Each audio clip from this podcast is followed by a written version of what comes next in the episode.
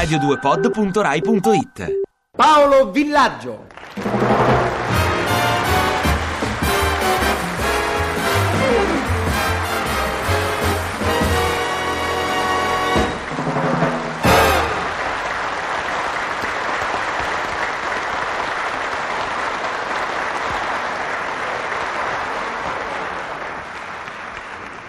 Signori, buongiorno a tutti.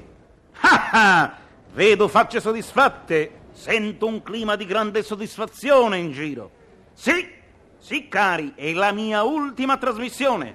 Fortunatamente è l'ultima volta che io faccio la radio e non mi faccio più incastrare, sa caro Dorelli. Ah, ah. Ma in fondo non mi rimane allora che raccontarvi la mia ultima storia.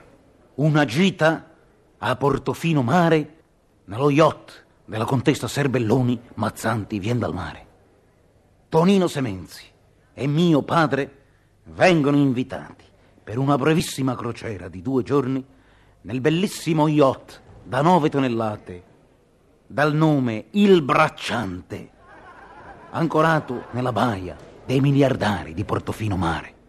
Partono un sabato mattina d'agosto, un caldo terrificante. Semenzi fa a mio padre: senti, dice, passando dalla cittadina di Recco, fermiamoci un attimo, dice, per i funerali di una mia lontana cugina, certa Filini. E mio padre dice: beh, d'accordo, dice, veramente, sai, c'è molto caldo. E dice: lascia perdere, dice, sai, facciamo un'opera buona. Entrano lamentatrici naturali e gruppi di lamentatrici sarde, appositamente imbarcate a Porto Torres per l'occasione. Mio padre si abbiocca quasi immediatamente e prende posto, prima di crollare a pavimento, miracolosamente in una sedia libera. In quel mentre, sostenuto ascellarmente, oi oi oi oi oi oi, ascellarmente ricevo da alcuni portatori di vedovi il Filini, il marito della scomparsa.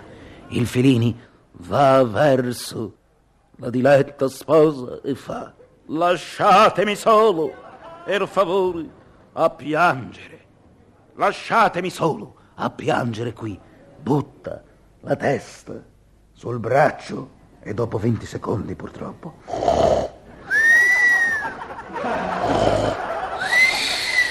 imbarazzo terrificante dei presenti. Alla fine Semenzi prende l'iniziativa e fa: Filini, Filini. E lui: eh, già le sei, oh, pardon, ah. Scusate, credevo che fosse già l'ora dell'ufficio. Ah, ah. Arrivano in pomeriggio nella bellissima baia di Portofino Mare, come dicevo, il ritrovo preferito dai vari Onassis e miliardari da ogni estrazione. Subito intravedono la bellissima sagoma del Bracciante, cioè il panfilo della Contessa Serbelloni Mazzanti vien dal mare. Il conte, uomo assai singolare, portava un basco, basco col quale il conte copriva una curiosa ferita di guerra. Vale a dire, il conte era, durante la seconda guerra mondiale, sfollato su consiglio di due piccoli orafi bulgari per sfuggire ai crudeli bombardamenti qui in Italia. Era sfollato a Dresda, in Germania. Nebbe dal più spaventoso bombardamento di tutti i tempi. Subito beccato la prima notte di sfollamento uno scoperchiamento di scatola cranica. Si rimediò con una calotta d'argento. Ma ahimè, il conte ogni tanto, parlando con gli ospiti che affollavano sempre la tolda del Bracciante, diceva: senta un po', vorrei sapere come si chiamava. E si batteva così stranamente, toc toc toc toc, con le nocche, la calotta. E ogni volta diceva: chi ha bussato? Per favore, Francesco, il cameriere, vada ad aprire. E Francesco: d'accordo. Ritornava: signor conte? Sì, chi era? Nessuno. Oh, ho sentito bussare.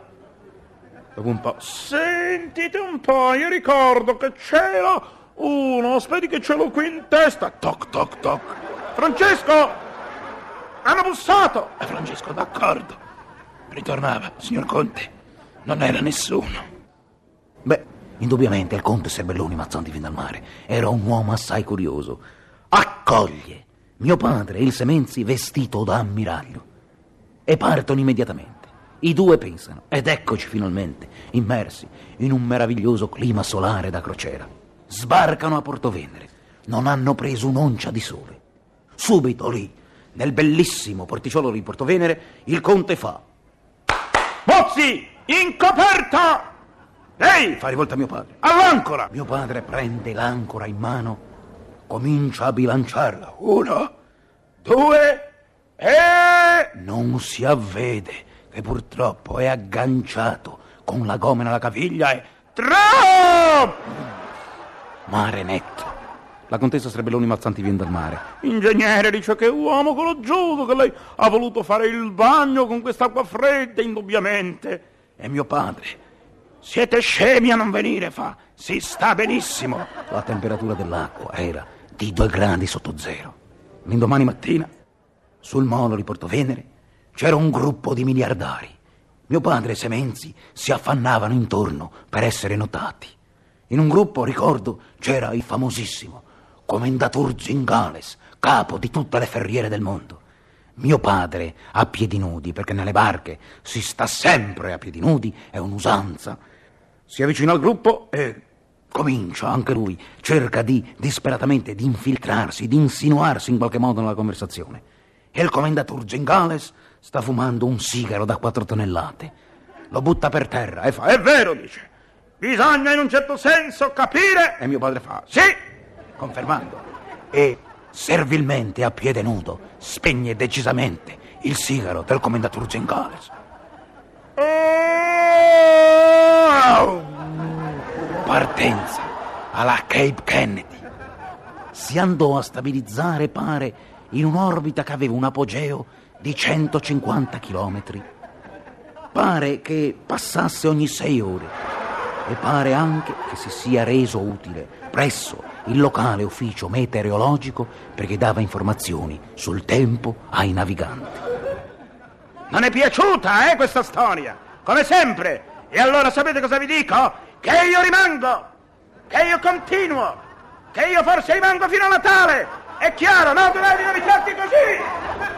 Arrivederci."